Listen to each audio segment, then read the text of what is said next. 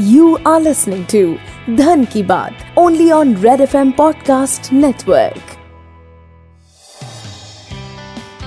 नमस्कार, स्वागत है आपका धन की बात रेड एफ़ एम पॉडकास्ट में कंपनीज़ बहुत सारे रूट्स बहुत सारे रास्तों से, बहुत सारे तरीकों से पैसा रेज करती हैं और उनमें से एक बहुत ही फ़ेमस या पसंदीदा रूट है आईपीओ का, जिसको बोलते हैं इनिशियल पब्लिक ऑफरिंग बट एक आईपीओ का क्या मतलब होता है? कैसे काम करता है? कंपनीज़ क्यों इस रास्ते पे जाती हैं? और आप कैसे एक आईपीओ में इन्वेस्ट कर सकते हैं? इस बारे में बात करेंगे।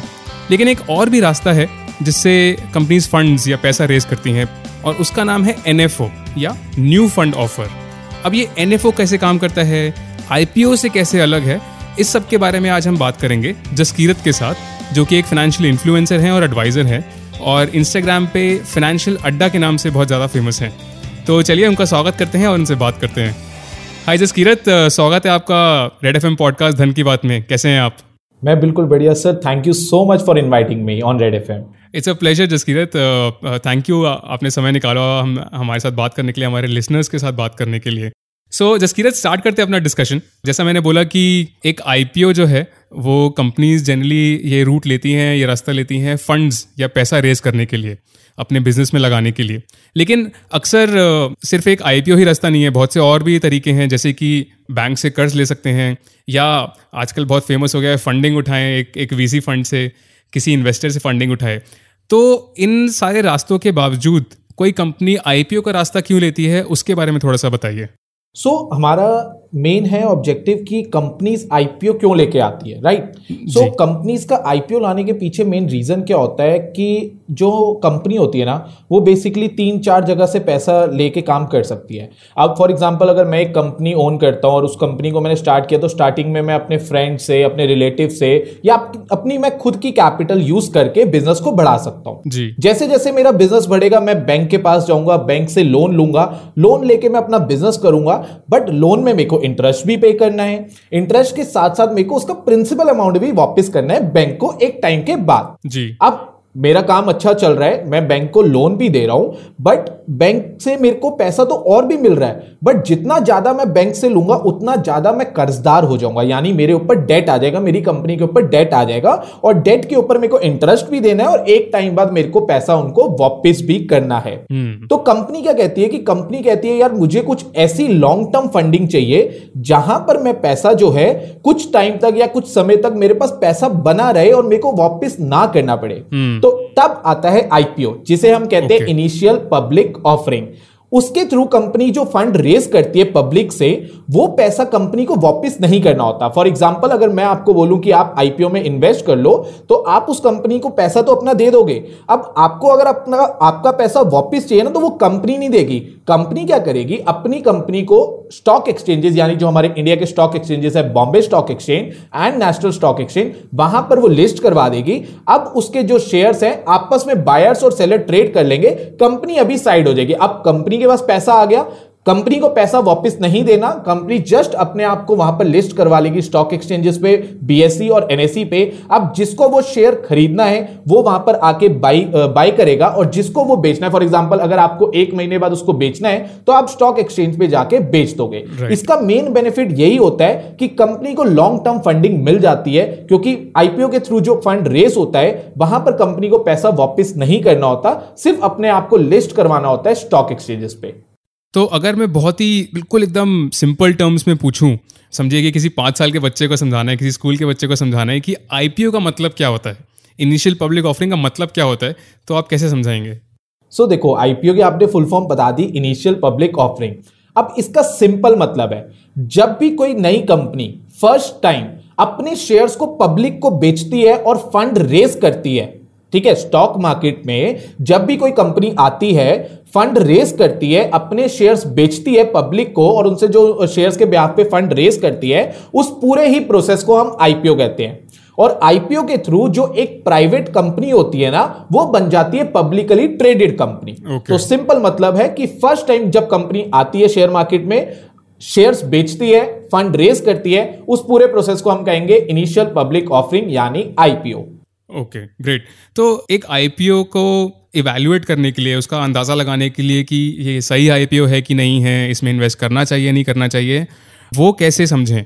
सो so, इसके लिए एक बहुत ही इंपॉर्टेंट है। आप चाहो तो ये इसको नोट भी कर सकते हो। मैं पाँच पॉइंट्स है हर आईपीओ जैसे अभी रिसेंटली कोई भी आईपीओ आता है या फ्यूचर में आता है मैं पाँच पॉइंट से ना आईपीओ को एनालाइज करता हूँ इवेल्युएट करता हूँ। Number one check the financial performance of the company यानी जो कंपनी अपना आईपीओ लेके आ रही है, आप उसकी फाइनेंशियल परफॉर्मेंस को चेक करो। आप last three years four years की उनकी फाइनेंशियल लास्ट फाइव इयर्स की फाइनेंशियल चेक करो। उनकी सेल्स कितने नंबर ऑफ़ टाइम से ग्रो हो रही है, कितने सीएजीआर से ग्रो हो रही है, या सिंपली हर साल उनको, उनकी सेल्स बढ़ रही है या कम हो रही है। सेकेंड पॉइंट उनका नेट प्रॉफिट चेक करो कि सेल्स के बाद उनका नेट प्रॉफिट आ रहा है या नहीं आ रहा। कंपनी लॉस मेकिंग तो नहीं है। और अगर कंपनी प्रॉफिटेबल है तो उसका प्रॉफिट हर साल बढ़ा या कम हुआ। ये सारी चीज़ें आपको चेक करनी होती है। थर्ड मैं ये भी कहता हूँ कि जब भी आप फाइनेंशियल्स चेक करो आईपीओ के, आप ये भी चेक करो कि वो कंपनी जो आईपीओ लेकर आ रही है, उसके ऊपर डेट कितना है। हमें यह पता होना चाहिए कि उस कंपनी के ऊपर कर्जा कितना है। कहीं वो इसीलिए आईपीओ तो नहीं ला रही कि सारा का सारा अपना कर्ज उतार दे।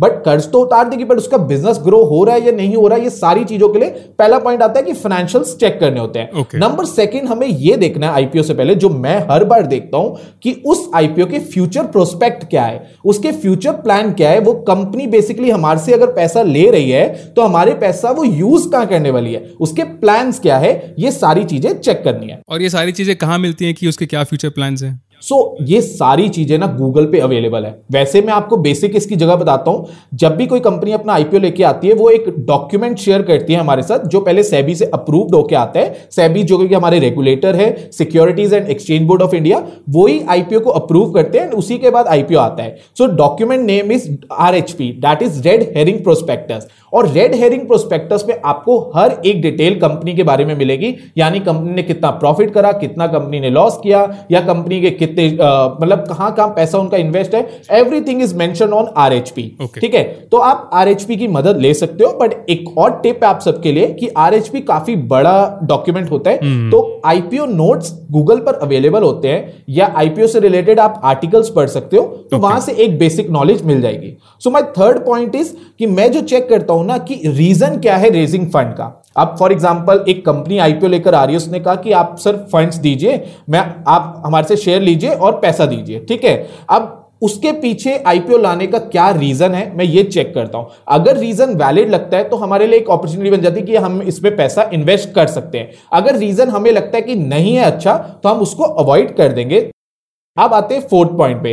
That is share of the company should be fairly valued यानी जिस अब देखो मैं यहाँ पर एक एग्जांपल लेता हूँ। मैं नाम किसी का नहीं ले रहा बट काफ़ी सारे शेयर्स में हमने देखा कि जो आईपीओ के थ्रू आए उसके बाद हमें लॉस हुआ। हमें या काफ़ी सारे रिटेल इन्वेस्टर्स को। तो उसका कहीं हद तक रीजन था कि जो कंपनी के शेयर थे ना वो फेयरली वैल्यूड नहीं थे। फेयरली वैल्यूड का मतलब कंपनी ने महँगे शेयर्स बेचे और हम लोगों ने खरीदे। अल्टीमेटली हमें बाद में जाके लॉस हुआ। तो मेरा मानना है कि कोई भी आईपीओ आए, किसी भी कंपनी का या किसी भी ग्रुप का है आप उनके चेक करो फोर्थ पॉइंट में कि कंपनी का जो शेयर जिस प्राइस पे वो ऑफ़र कर रहे हैं, वो फेयरली वैल्यूड है या नहीं है। इस पर आप काफ़ी सारे रेशियोज का एनालिसिस कर सकते हो और उसके थ्रू कर सकते हो। लास्ट पॉइंट है जो मेरा, जो सबसे इंपॉर्टेंट है, वो है कि any legal issues pending on promoters यानी जो कंपनी आईपीओ लेकर आ रही है उसके प्रमोटर्स के ऊपर कोई लीगल इश्यूज़ तो नहीं पेंडिंग कहीं उन्होंने कोई फ्रॉड तो नहीं पहले करा हुआ? कहीं उन्होंने ऊपर कोई क्रिमिनल चार्जेस तो नहीं है? क्योंकि कहा जाता है कि अगर किसी कंपनी की मैनेजमेंट अच्छी नहीं है hmm. तो वो कंपनी फ्यूचर में चल नहीं पाएगी और अल्टीमेटली लॉस करेगी। करेक्ट आप एक तरीके से अपना पैसा जो है उन लोगों के हाथ में ही दे रहे हैं उस कंपनी को चलाने के लिए। जी। सो ये पाँचों ही पॉइंट मेरा मानना है कि अगर आप इवेल्युएट करते हो तो बहुत रेयर चांस हो जाएगा कि आपको आईपीओ में लॉस होगा।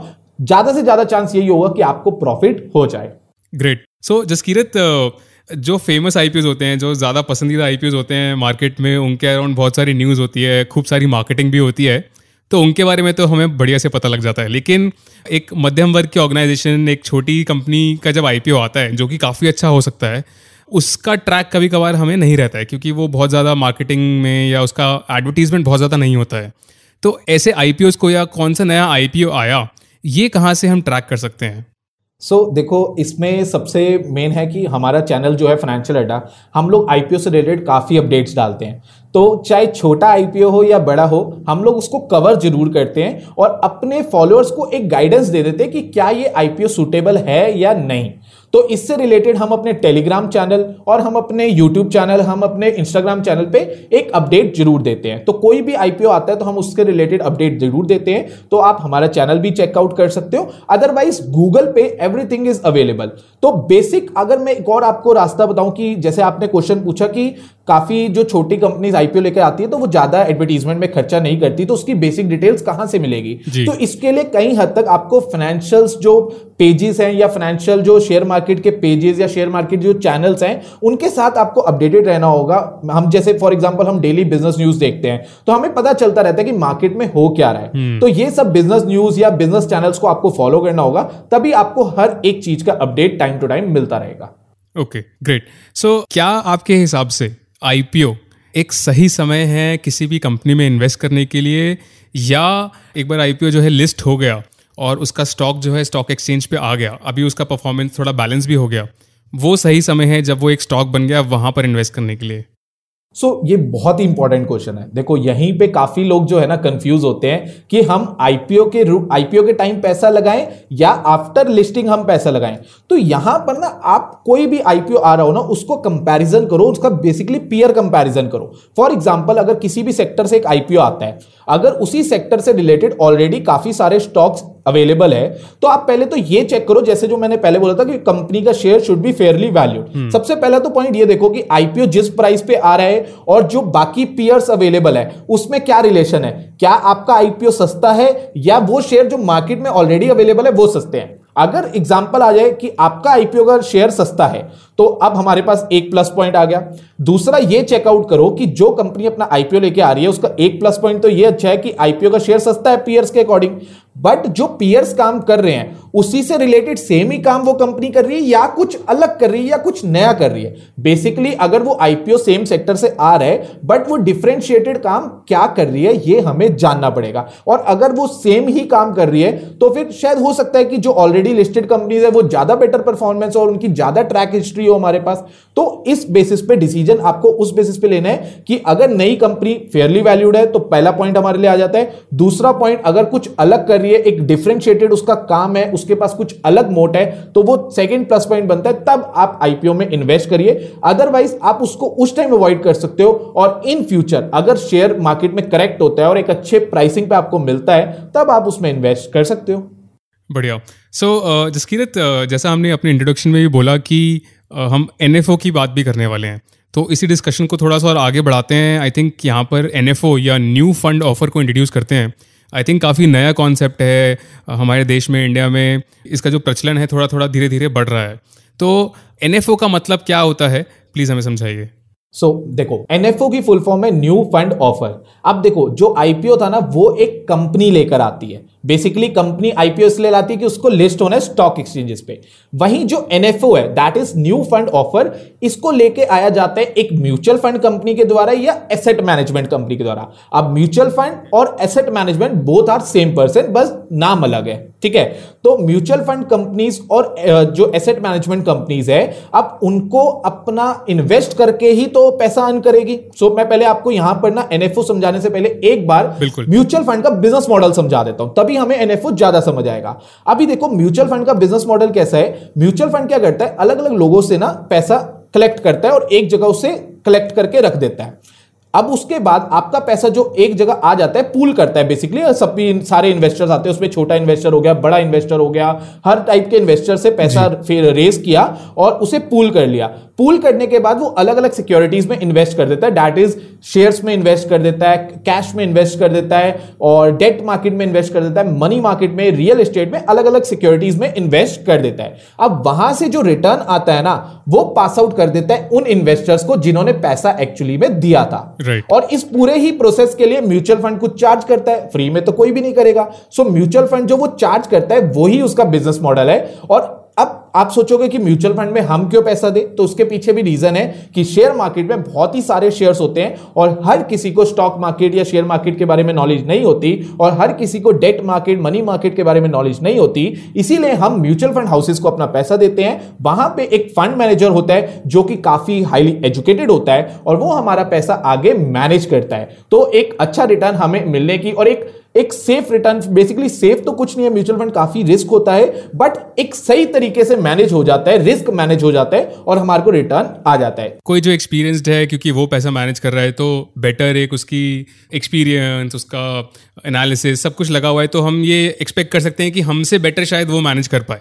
बिल्कुल बिल्कुल। सो so, ये जी. तो हो गया बिज़नेस मॉडल म्यूचुअल फंड का। तो म्यूचुअल फंड ने पूरे ही प्रोसेस के लिए फ़ीस चार्ज करी वो उसकी अर्निंग हो गई। अब देखो आपका क्वेश्चन था कि एनएफओ है क्या? अगर म्यूचुअल फंड को अलग अलग स्कीम्स नहीं लाएगा तो म्यूचुअल फंड हाउस नहीं चल पाएगा। सो म्यूचुअल फंड क्या करता है? अलग अलग स्कीम्स को लॉन्च करता है। फॉर एग्ज़ाम्पल सेक्टर फंड कर दिया लॉन्च, उसके बाद अलग अलग fund, flexi cap fund, large cap fund तो अलग अलग फंड लॉन्च होते हैं और इसी फंड को नाम दिया जाता है एनएफओ यानी new fund offer. For example एक म्यूचुअल फंड स्कीम है, वो नई मार्केट में आई है और उसने एक फंड लॉन्च किया सेक्टर फंड। तो वो सेक्टर फंड के थ्रू बेसिकली फंड रेस करेगी और आगे अपने जो उसके फंड मैनेजर है वो आगे पैसा इन्वेस्ट करेंगे। तो new fund offer mutual fund के लिए एक तरीका है नए पैसे को लाना और आगे उसको इन्वेस्ट करना। सो so, अगर एक एग्ज़ाम्पल लें यहाँ पर कि मान लीजिए कि कोई फंड हाउस है कोई एसेट मैनेजर है जो कि एक आईटी सेक्टर का फंड लेकर आया तो उसको हम न्यू फंड ऑफ़र बोलेंगे। Right right, right right. अगर वो न्यूली लॉन्च है okay. अब काफ़ी अब देखो यहाँ पर मार्केट में ऑलरेडी म्यूचुअल फंड्स में काफ़ी सारी स्कीम्स अवेलेबल है दैट मींस कि वो एक टाइम पे एनएफओ थे आज वो स्कीम्स में कन्वर्ट हो चुके हैं okay, तो okay. अगर अब कोई नई स्कीम लॉन्च होती है म्यूचुअल फंड हाउसेस की तरफ़ से तब हम उसको कहेंगे एनएफओ न्यू फंड ऑफ़र अच्छा सो एनएफओ में बहुत सारी कंपनीज़ के स्टॉक्स होंगे जिनके मिश्रण के साथ वो एक एनएफओ बनेगा और इसको जब एक म्यूचुअल फंड हाउस लेकर आएगा तो उसको हम एक एनएफओ बोलेंगे नया जब लाएगा। सो बेसिकली एनएफओ लाया पैसा रेस किया उसके बाद इन्वेस्ट होगा। जी जी। सो so, फ़र्स्ट वो पैसा रेस करेगा वो आपको बताएगा कि मैं इस टाइप का एनएफओ लेके आ रहा हूँ। फॉर एग्जांपल लार्ज कैप का एक एनएफओ आ रहा है। दैट मींस जो आपका पैसा उस फंड के थ्रू आएगा या मैं उसमें इन्वेस्ट करूँगा या कोई भी उसमें इन्वेस्ट करे लार्ज कैप एनएफओ में तो आपका पैसा इंडिया की टॉप हंड्रेड कंपनीज़ में इन्वेस्ट होने जा रहा है। ये उसका मतलब है। Okay okay, okay okay. लेकिन उस समय वो ये बताएगा नहीं कि कौन सी कंपनीज़ में इन्वेस्ट होगा। वो उस टाइम नहीं बताएगा बट एक महीने बाद आपको सारी इन्फॉर्मेशन दे देगा कि आपका पैसा कहाँ इन्वेस्ट हुआ है। ओके एंड प्रॉब्ली एक साल बाद उसको फिर एक सिंपल एक म्यूचुअल फंड ही बोला जाएगा करेक्ट हम उसको एक महीने बाद ही सिंपल म्यूचुअल फंड बोलेंगे। एनएफओ का बस एक टाइम पीरियड होता है जैसे IPO three two five days के लिए आता है मैक्सिमम थ्री डेज़ के लिए आता है आईपीओ ठीक है? बट एनएफओ आता है कम से कम पंद्रह दिन के लिए। Okay. मतलब पंद्रह दिन और एनएफओ का एक फिक्स प्राइस होता है कि कोई भी एनएफओ आएगा उसका यूनिट प्राइस टेन रुपीज़ से स्टार्ट होता है। ओके या ओके तो जैसे एक आईपीओ स्टॉक बन जाता है वैसे ही एक एनएफओ म्यूचुअल फंड बन जाता है। राइट राइट बिल्कुल। ओके ग्रेट सो एक एनएफओ को कैसे आंकें, कैसे उसका मापदंड करें, कैसे उसको एनालाइज करें, क्या पैरामीटर्स हमें ध्यान रखने चाहिए, उसके बारे में बताइए। सो so, इसके लिए बहुत ही इंपॉर्टेंट है आपको चार पॉइंट्स ध्यान रखने होंगे। Okay. और ये चार पॉइंट्स मैं भी यूज़ करता हूँ जब कोई नया एनएफओ आता है और उसको एवेल्युएट करने में उसको एनालाइज करने में। तो देखो अभी जैसे हम लोग डिस्कस कर रहे थे कि ऑलरेडी कितनी सारी स्कीम्स तो अवेलेबल है। बट अगर कोई म्यूचुअल फंड हाउस नई एनएफओ लेके आता है एक नया न्यू फंड ऑफ़र लेके आता है तब आपको इवेल्युएट करना है कि क्या ये फंड जो आ रहा है वो अलग है या नहीं है वो कैसे आप करोगे? तो पहला पॉइंट है कि नए एनएफओ में इन्वेस्ट करने से पहले तो आपको ये चेक करना है बैकग्राउंड चेक अब बैकग्राउंड चेक क्या है कि कौन सी एएमसी उसको लेकर आ रही है। उस एएमसी का मार्केट में ट्रैक रिकॉर्ड कैसा है? पहले उसने रिटर्न कैसे दिए? उसके, उस एएमसी से रिलेटेड या उस म्यूचुअल फंड हाउस से रिलेटेड कोई गलत काम तो नहीं हुआ हुआ मार्केट में? कहीं उसने कोई फ्रॉड तो नहीं किया हुआ? तो ये पहला तो बेसिक है कि बैकग्राउंड चेक ज़रूर करना है। अब बैकग्राउंड चेक में अगर एनएफओ पास हो गया तो चलिए चलते हैं सेकंड पॉइंट में। दैट इज़ रिस्क मैनेजमेंट अब आप ये देखो कि जो एनएफओ आ रहा है, वो आपके रिस्क के अकॉर्डिंग आ रहा है या नहीं आ रहा? बेसिकली हो सकता है एनएफओ आ रहा हो स्मॉल कैप का बट आप सोच रहे हो यार एक एनएफओ आ रहा है तो दैट मीन वो अलग हो गया। आप स्मॉल कैप के लिए शायद रेडी ही नहीं हो। स्मॉल कैप में रिस्क बहुत ज़्यादा है। तो आपको ये देखना होगा जो एनएफओ आ रहा है वो कौन सा एनएफओ है? वो आपका पैसा कहाँ इन्वेस्ट करने वाला है? तो okay. तो ये आपको पता होना चाहिए। नंबर थर्ड आ जाएगा हमारा यहाँ पे चेक ऑफ़र डॉक्यूमेंट अब ऑफ़र डॉक्यूमेंट में हर एक चीज़ मेंशन है. जैसे मैंने डिस्कस किया था आईपीओ में आरएचपी होता है रेड हेरिंग प्रोस्पेक्टस उसमें हर एक चीज़ मेंशन होती है. वैसे ही जब एक एनएफओ आता है, उसका एक ऑफ़र डॉक्यूमेंट होता है. और ऑफ़र डॉक्यूमेंट में हर एक चीज़ मेंशन होती है कि ये फंड हाउस कहाँ पर आपका पैसा इन्वेस्ट करने वाला है, कौन सा आपका स्कीम लेके आ रहा है, ये लार्ज कैप ला रहा है मिड कैप ला रहा है स्मॉल कैप ला रहा है सेक्टर फंड ला रहा है, या थीमेटिक फंड लेके आ रहा है, कोई भी जो फंड लेके आ रहा है, वो कहाँ आपका पैसा इन्वेस्ट करने वाला है, किस सेक्टर में करने वाला है किस शेयर में या कौन सी जगह एक ब्रॉड एक आइडिया आपको दे देता है? तो ऑफ़र डॉक्यूमेंट चेक करना होता है और लास्ट पॉइंट है इवेल्युएट करने का, वो है कि मिनिमम इन्वेस्टमेंट एंड विड्रॉल यानी वो जो एनएफओ आ रहा है, उसमें मिनिमम इन्वेस्टमेंट कितनी है? क्या वो मेरे बजट में है या नहीं है? और मैं विड्रॉल कब कर पाऊँगा? हो सकता है, अब देखो, मैं यहाँ पे बहुत ही अच्छा क्वेश्चन आपको देता हूँ कि एनएफओ एक आया एनएफओ ने बोल दिया जी अब आपने ध्यान से नहीं पढ़ा कि वो एनएफओ निकला पाँच साल का लॉक इन पीरियड वाला। बट आपने तो इन्वेस्ट कर दिया। तो आप उसमें लॉक इन रह गए ठीक है? तो हमें ये चीज़ देखनी होगी कि हम इन्वेस्ट कितने टाइम में कर सकते हैं? मतलब इन्वेस्ट तो हमने कर दिया। विड्रॉल कब कर सकते हैं? उसका अगर एक साल से पहले हम एग्जिट करते हैं तो कोई चार्जेस तो नहीं लगेंगे। तो ये सारी चीज़ें चेकआउट करो और फिर ये एक एनएफओ में इन्वेस्ट करो। ग्रेट आई थिंक बहुत ही बढ़िया तरीके से आपने अगेन बहुत ऑब्जेक्टिवली हमें बताया कि किन किन चीज़ों का ध्यान रखना है। और लास्ट पॉइंट मुझे बहुत ही बढ़िया लगा कि आप ये ध्यान रखें कि आप कब अपना पैसा निकाल सकते हैं बिकॉज़ दैट्स वेरी इंपॉर्टेंट कि आपका गोल क्या है, आप क्यों इन्वेस्ट कर रहे हैं। तो वो आपके टाइमलाइन के साथ मैच करता है या नहीं करता है। तो जसकीरत कितने टाइप के एन होंगे इस मार्केट में या कितने टाइप के एन रहते हैं जनरली इसके आसपास कोई क्या इन्फॉर्मेशन होगी? सो so, देखो जब भी कोई एनएफओ आएगा ना वो बेसिकली तीन टाइप्स के ही हो सकते हैं। Okay. पहला एनएफओ आ सकता है या तो ओपन एंडेड स्कीम या ओपन एंडेड एनएफओ कह लो। तो ओपन एंडेड का मतलब है इसमें आप कभी भी एंट्री कर सकते हो कभी भी एग्जिट कर सकते हो। अच्छा। तो ओपन एंडेड ये फंड हो गया कि आप एंट्री भी कभी भी कर सकते हो और एग्जिट भी कर सकते हो। बट कुछ म्यूचुअल फंड हाउसेज या कुछ म्यूचुअल फंड स्कीम में क्या होता है कि आप एंट्री कर लो एक साल से पहले अगर आप एग्जिट करते हो तो कुछ आपको लोडिंग चार्जेस देने होते हैं okay. जिसको हम एग्जिट लोड कहते हैं हमारे वर्ड में। तो ये कुछ कुछ स्कीम्स में होता है और कुछ कुछ स्कीम कहते हैं कि आप कभी भी एंट्री करो कभी भी एग्जिट करो क्योंकि ये एक ओपन एंडेड स्कीम है तो आपको कोई चार्जेस नहीं देने। तो ये तो हो गया एक ओपन एंडेड स्कीम दूसरा हो गया क्लोज एंडेड फंड अब ये क्लोज एंडेड फंड्स क्या होते हैं कि आपने एक बार एंट्री कर ली एग्जिट करोगे एक पर्टिकुलर टाइम बाद। फॉर एग्ज़ाम्पल इसकी एक मेच्योरिटी होती है। या दूसरा, ये एक क्लोज एंडेड फंड में भी एक होते हैं फिक्स मेच्योरिटी प्लान जहाँ पर आपका पैसा इन्वेस्ट हो गया आज बट पाँच साल बाद आपको मेच्योरिटी मिल जाएगी। या दस साल बाद आपको मेच्योरिटी मिल जाएगी। दूसरा क्लोज एंडेड फंड होते हैं जो ईटीएफ होते हैं। जो आपके ईटीएफ क्या होते हैं स्टॉक एक्सचेंजेस पे ट्रेड करते हैं। Okay. तो उसमें आप एंट्री कर लो एग्जिट कर लो स्टॉक एक्सचेंजेस पे बाय करना है स्टॉक एक्सचेंजेस पे ही सेल करना है। तो उस टाइप के भी होते हैं। थर्ड आ जाता है इंटरवेल फंड्स अब इंटरवेल फंड्स कौन से हो गए? आप एंट्री आज कर रहे हो बंद हो गया उसके बाद फंड बट तीन साल बाद उसने दोबारा से एंट्री ओपन करी कि जिसने एग्जिट करना है वो एग्जिट कर लो। जिसने एंट्री करनी है वो एंट्री कर लो। okay. और फिर एक पर्टिकुलर टाइम बाद वो फंड क्लोज हो गया। तो इस तरह से ये तीन मेन ब्रॉड टर्म्स होती हैं टाइप्स ऑफ़ फंड्स में। Great very helpful I think so अगर एक एनएफओ में इन्वेस्ट करना है मेरे को तो उसका स्टेप बाय स्टेप प्रोसेस क्या होगा उसमें इन्वेस्ट करने के लिए? अगर आप हमें हमारे लिसनर्स के लिए समझा पाएँ तो I think that will be very helpful so देखो अगर एनएफओ में इन्वेस्ट करना है तो पहला पॉइंट तो ये ध्यान रखो कि एनएफओ में आपको कोई भी डीमैट अकाउंट की ज़रूरत नहीं है। यानी अगर आपको एनएफओ में इन्वेस्ट करना है तो आपको डीमैट अकाउंट नहीं मैंडेटरी काफ़ी लोग बोल देते हैं कि डीमैट अकाउंट मैंडेटरी नहीं। म्यूचुअल फंड स्कीम्स में इन्वेस्ट करने के लिए और एनएफओ के थ्रू इन्वेस्ट करने के लिए आपको कोई भी डीमैट अकाउंट की ज़रूरत नहीं है। जस्ट आपको अगर किसी वेबसाइट जिस एएमसी का एनएफओ आ रहा है, आप उसके ऑफ़िस जाके भी इन्वेस्ट कर सकते हो, या उनकी ऑनलाइन वेबसाइट के थ्रू नेट बैंकिंग या यूपीआई के थ्रू इन्वेस्ट कर सकते हो। सेकेंड आपके पास ऑप्शन है आप किसी म्यूचुअल फंड डिस्ट्रीब्यूटर या एक रजिस्टर्ड एडवाइजर जो फाइनेंशियल एडवाइजर है उसकी हेल्प लेकर आप इन्वेस्ट कर सकते हो। तो ये दो रास्ते हैं एनएफओ में इन्वेस्ट करने के लिए। बट अगर कोई क्लोज एंडेड फंड जो मैंने आपको बात करी थी ईटीएफ्स e में अगर कोई ईटीएफ्स e में इन्वेस्ट करना चाहता है तब आपको डीमैट अकाउंट चाहिए होगा।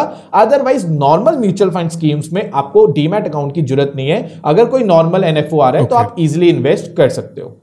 Great I think again very helpful Jaskirat बहुत बढ़िया पॉइंट्स आपने हमें बताए। कोई फाइनल एडवाइस हमारे लिसनर्स के लिए अगर हो तो प्लीज़ हाँ तो मैं एक फाइनल uh, एडवाइस जो मेन करना चाहता हूँ कि अब सबको पता है कि एंट्री कब करनी है। जैसे मैंने आज एंट्री कर ली किसी के कहने पे एंट्री कर ली या मैंने सोचा कि आज सब इन्वेस्ट कर रहे हैं म्यूचुअल फंड में तो मैं एंट्री कर लेता हूँ। बट जो हमारी एग्जिट होती है ना वो किसी को नहीं पता। हमने म्यूचुअल फंड में इन्वेस्ट कर लेते हैं, स्टॉक्स में इन्वेस्ट कर लेते हैं आईपीओ में इन्वेस्ट कर लेते हैं, बट हमें हमारी एग्जिट नहीं पता होती। ये आपने आई थिंक बहुत ही एक इंपॉर्टेंट पॉइंट टच किया यहाँ पे जसकीरत, क्योंकि एग्जिट स्ट्रैटेजी कब पैसा निकालना है, इस बारे में हम ज़्यादातर बात नहीं करते हैं। तो आई थिंक ये एक एड ऑन एडवांटेज है हमारे लिसनर्स के लिए इस एपिसोड में, कि हम एग्जिट स्ट्रैटेजी के बारे में भी बात करेंगे। प्लीज़ सो एग्जिट स्ट्रैटेजी जो मेरी है, मैं वही आपको बताऊँगा क्योंकि मैंने भी किसी से समझा था कि एग्जिट हमें पता होनी बहुत ज़रूरी है। और मैं आज सबको बताना चाहता हूँ कि आपकी एग्जिट आपके गोल्स एंड ऑब्जेक्टिव्स पर होनी चाहिए। यानी अगर मैंने आज किसी म्यूचुअल फंड स्कीम में इन्वेस्ट किया और उस म्यूचुअल फंड स्कीम से मेरे को कब एग्जिट लेना है तो उसका एक प्री डिफाइंड मेरा गोल और ऑब्जेक्टिव पहले से तैयार होना चाहिए। इसी से हमारा एक डिसीज़न बन पाएगा। जैसे फॉर एग्ज़ाम्पल अगर मेरे को ट्वेंटी ईयर्स बाद रिटायरमेंट के लिए एग्जिट लेना ही लेना है तो मेरे को पता है कि इस स्कीम में अगर मैं इन्वेस्ट कर रहा हूँ तो आफ्टर ट्वेंटी ईयर्स मैं रिटायरमेंट के लिए एग्जिट ले लूँगा क्योंकि मेरे पास कॉर्पस आएगा और मैं अपनी रिटायरमेंट लाइफ वैसे ही चल पाएगी जैसे मेरी नॉर्मल चलती थी। सो so, आपका एक एग्जिट स्ट्रैटेजी गोल्स और ऑब्जेक्टिव्स के बेसिस पे होना चाहिए।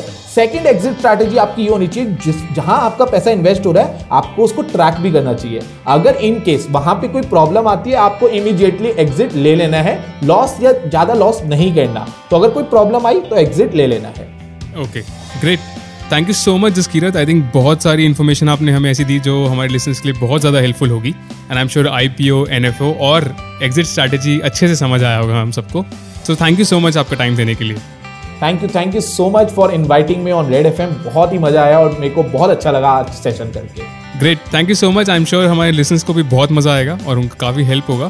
For all our listeners thank you so much for giving us time and for your love आप ऐसे ही धन की बात सुनते रहिए, हम ऐसे ही एपिसोड्स लाते रहेंगे। और अगर आप जसकीरत को फॉलो करना चाहते हैं तो आप उनको फाइनेंशियल अड्डा के नाम से इंस्टाग्राम पर ढूंढ सकते हैं। Thank you Jaskirat once again this is Shubham signing off bye you are listening to धन की बात only on red F M podcast Network.